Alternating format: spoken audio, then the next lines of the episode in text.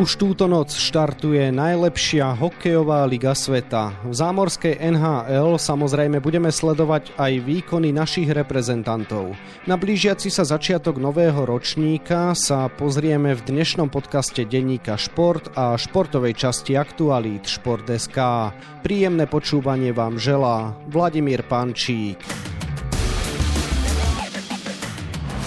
Zažiaria naši čerstvo draftovaní mladíci, potvrdia kvalitu skúsené opory ako Tatar či Černák. Otázok pred začiatkom novej sezóny zámorskej profiligy je viac ako dosť.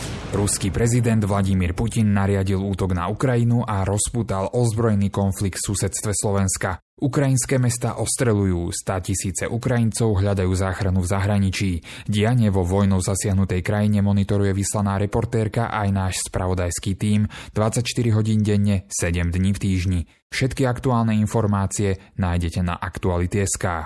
Nie je to tak dávno, čo sa na montrealskom drafte hovorilo najmä o Slovensku. Juraja Slavkovského si totiž Montreal vybral z prvého miesta a New Jersey hneď z druhej priečky siahlo po Šimonovi Nemcovi. Nie len o nich budem hovoriť s kolegom z denníka Šport Matejom Derajom, ktorému želám pekný deň.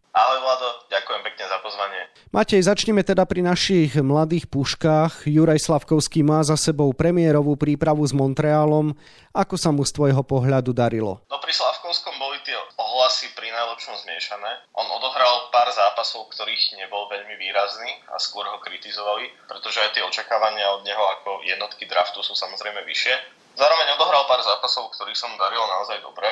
Ja som videl ten jeho posledný zápas celý proti Otave a tam mal dobré momenty, naozaj on má veľmi šikovné ruky, vie si vytvoriť šancu pre seba aj pre spoluhráča, ale zároveň bolo vidieť, že niekedy je to tempo na neho príliš vysoké, že si musí zvykať skôr na to užšie kozisko, na to, že má menej času.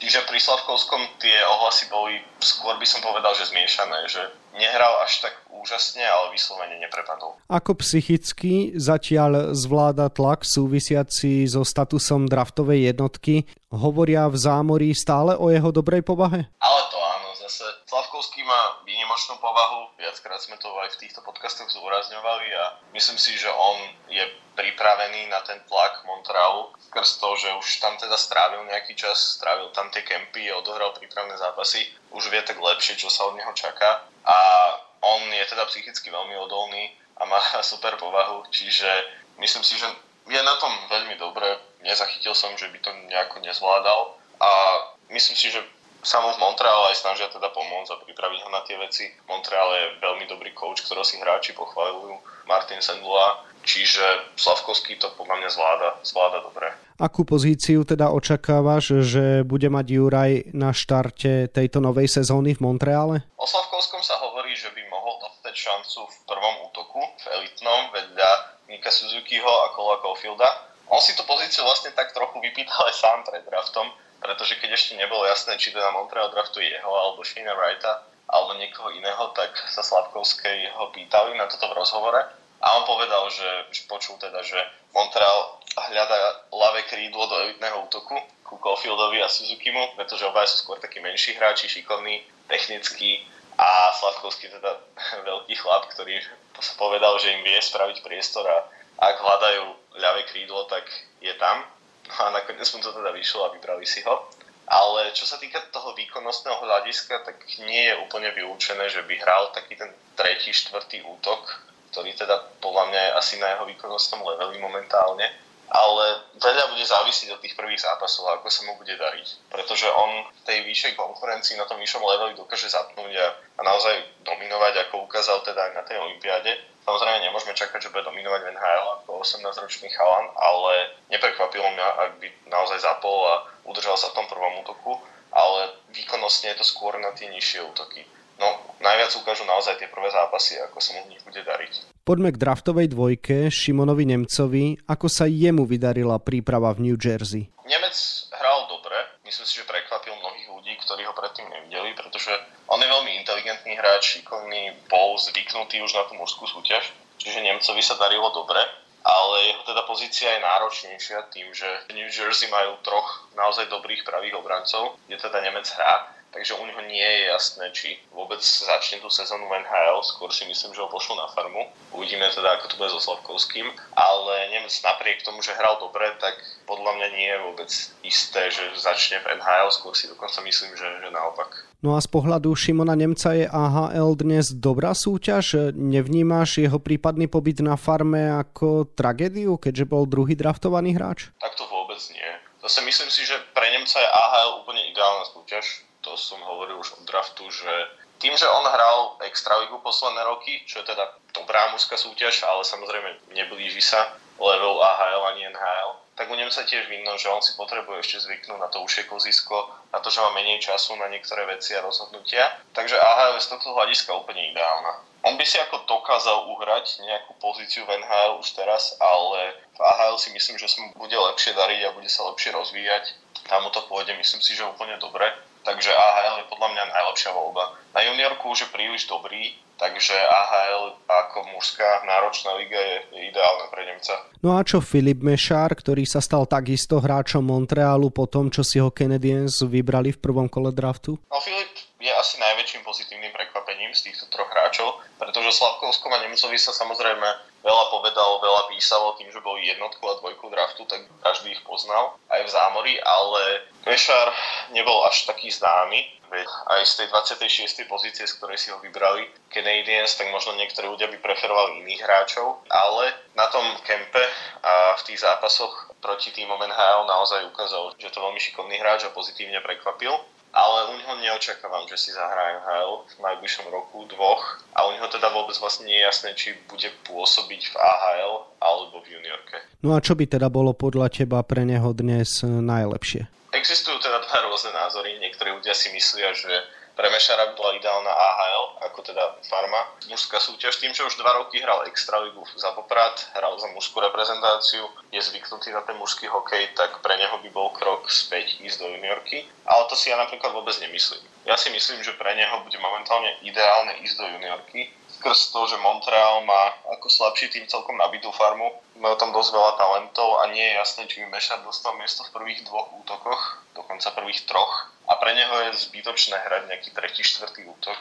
Posledné roky v Poprade hral skôr ten tretí útok, nehral až tak často v tej elitnej formácii a on ako menší, šikovný hráč, od ktorého teda raz Canadiens očakávajú, že bude útočníkom do prvých dvoch formácií, že bude naozaj ofenzívnym lídrom, tak on by si mal zvyknúť na túto úlohu a síce na to je podľa mňa ideálna juniorka, keďže tam by dostal 20 minút na zápas, hral by tam prvý útok, všetky presilovky, možno aj oslabovky, čiže skrz toto si myslím, že momentálnej situácie pre Mešara ideálne ísť do juniorky, samozrejme to je na Canadiens, kam ho pošlu. A na ňo sa nevzťahuje to pravidlo, ktoré sa týka kanadských hráčov, ktorých draftujú z juniorky, že tam musia hrať až do 20 rokov, buď to alebo NHL pretože jeho ako hráča z Európy, draftovaného z Európy, môžu o rok v pohode poslať na tú farmu do AHL, ak, ak tú juniorku už prerastie po tom prvom roku. Ale uvidíme, ako sa teda Canadiens rozhodnú. Camp s New Yorkom Rangers absolvoval Adam Sikora, ktorého si jazdci vybrali v druhom kole draftu, no dnes už hrá za Nitru. Prečo teda nepokračuje v zámorí a čo je to za signál? Toto bolo dohodnuté už pred. Zase nevysiela to nejaký signál, že Sikora hral zle na kempe, tak ho poslali do Európy, do Nitry. A ide o to, že Sikora nemohol hrať v AHL, pokiaľ viem, že on ako hráč, ktorý je z Európy, draftovaný mimo prvého kola, môže hrať myslím aj juniorku, ale nejakú európsku súťaž. Čiže z toho hľadiska sa Rangers rozhodli, že pre neho bude ideálne poslať ho do Nitry, teda strávil ten posledný rok a bude hrať opäť tú mužskú súťaž, veď už odohral pár extraligových zápasov a vyzeral v nich veľmi dobre.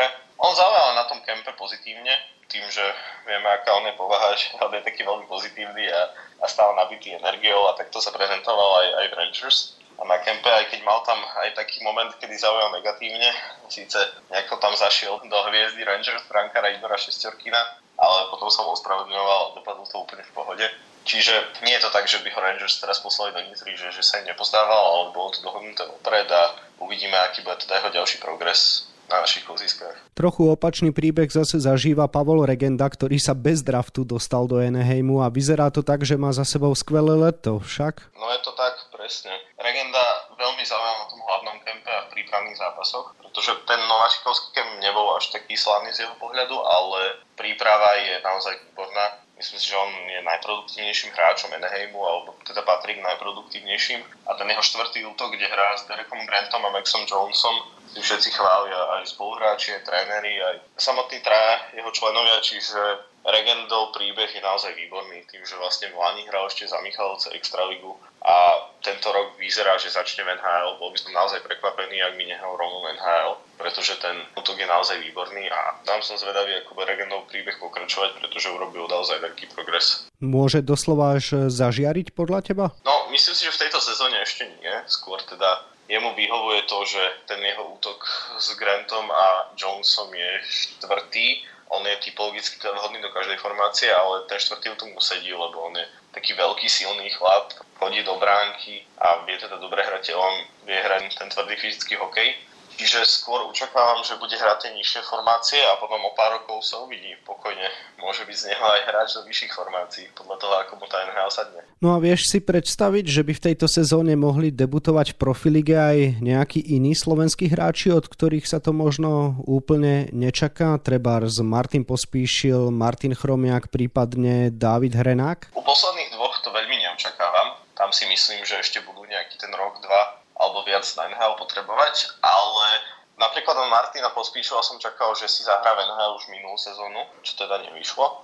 A myslím si, že tento rok už by tie zápasy v určite mal dostať. Pretože to je tiež hráč, ktorý je vhodný do tých nižších formácií. On hrá veľmi taký agresívny hokej, silový, to je o ňom známe, čiže do tej tretej, štvrtej formácie v Calgary by sa v pohode mohol dostať časom. Akože Calgary má silný, nabitý tým, takže to bude náročné, ale vôbec by ho neprekvapilo, aby on debutoval v tento rok. A ďalším menom, ktorý možno dostane o nedlho prvý zápas v NHL, môže byť Miloš Kalemen. Ak sa mu podarí zažiariť na farme Arizony, ktorá nemá až taký silný prvý tým, tak tiež sa môže stať, že ho povolajú a zahrá si v tých nižších formáciách, keďže tiež ide o typologicky vhodného hráča. Poďme k hráčom, ktorí už majú renome v NHL vybudované. V akej forme sa počas leta prezentovali naši elitní reprezentanti, treba Tomáš Tatar, Erik Černák či Martin Fehervári? Tomáš Tatar vyzeral veľmi dobre a strieľal v príprave nejaké góly, aj jeho pohyb bol veľmi dobrý, aj na ten prvý pohľad vyzeral dobre, že naozaj by mohol zažiť takúto bounce back season, že vlastne by sa po tej nie až tak bodovo vydarenej minulej sezóne zase odrazil tým svojim metam. A čo sa týka Feherváriho s Černákom, tak oni až tak toho veľa neodohrali tým, že teda ide o stabilných obrancov svojich tímov ale inak si myslím, že v pohode, že oni by mali zažiť tiež dobrý rok, že oni už sú tak etablovaní v NHL a minulý rok ukázali, teda Fehrovári minulý rok a Černák už tam niekoľko rokov ukazuje, že, sú to schopní zadáci, čiže myslím si, že u nich je všetko v poriadku. V každom prípade NHL už bude bez Dena Cháru, ktorý ukončil profesionálnu kariéru. Ja mám 32 rokov, ale NHL bez Cháru si ani nepamätám, tak čo hovoríš na jeho koniec a na fakt, že vstupujeme do novej éry? Ja som trochu mladší ako ty, ale tiež si NHL bez cháru nepamätám. No, bude to samozrejme do istej miery zvláštny rok, keďže Zdeno Chára je samozrejme veľká legenda a velikán svetového, nielen slovenského hokeja. Pokojne mohol ešte nejaký rok, dva tej NHL odohrať, ale rozhodol sa samozrejme takto, že pre jeho rodinu aj pre neho bude asi najlepšie, keď teda už tam nebude hokej venovať na profesionálnej úrovni. A ide o veľkú osobnosť NHL, veď aj k tomu koncu kariéry mu gratulovali najväčšie mená v histórii NHL, aj kluby, aj mnohí hráči. Čiže teraz to bude na tých mladých obrancoch, alebo teda mladších, na Ferrari a Černákovi, aby teda nejako nadviazali na ten jeho odkaz, to tak dá povedať. Bude to zaujímavé bez Denacháru, ale verím, že máme teda nádeje, ktoré budú pokračovať jeho odkazy. Samozrejme nie až do takej miery, keďže Chára bol naozaj jeden z najlepších obrancov NHL svojej éry, veď aj získal Norisovú trofej pre najlepšieho zadáka, ale bude to teda zaujímavé bez Denacharu. Pozrime sa na NHL z tímového pohľadu. V predošlej sezóne sa radovalo Colorado. Bude z tvojho pohľadu znova top favorit na úspech? Myslím si, že áno. Colorado samozrejme stratilo nejakých hráčov po tom úspešnom lete, ale udržali si tie najväčšie hviezdy, teda v týme zostáva Nathan McKinnon, čo je jeden z najlepších útočníkov NHL.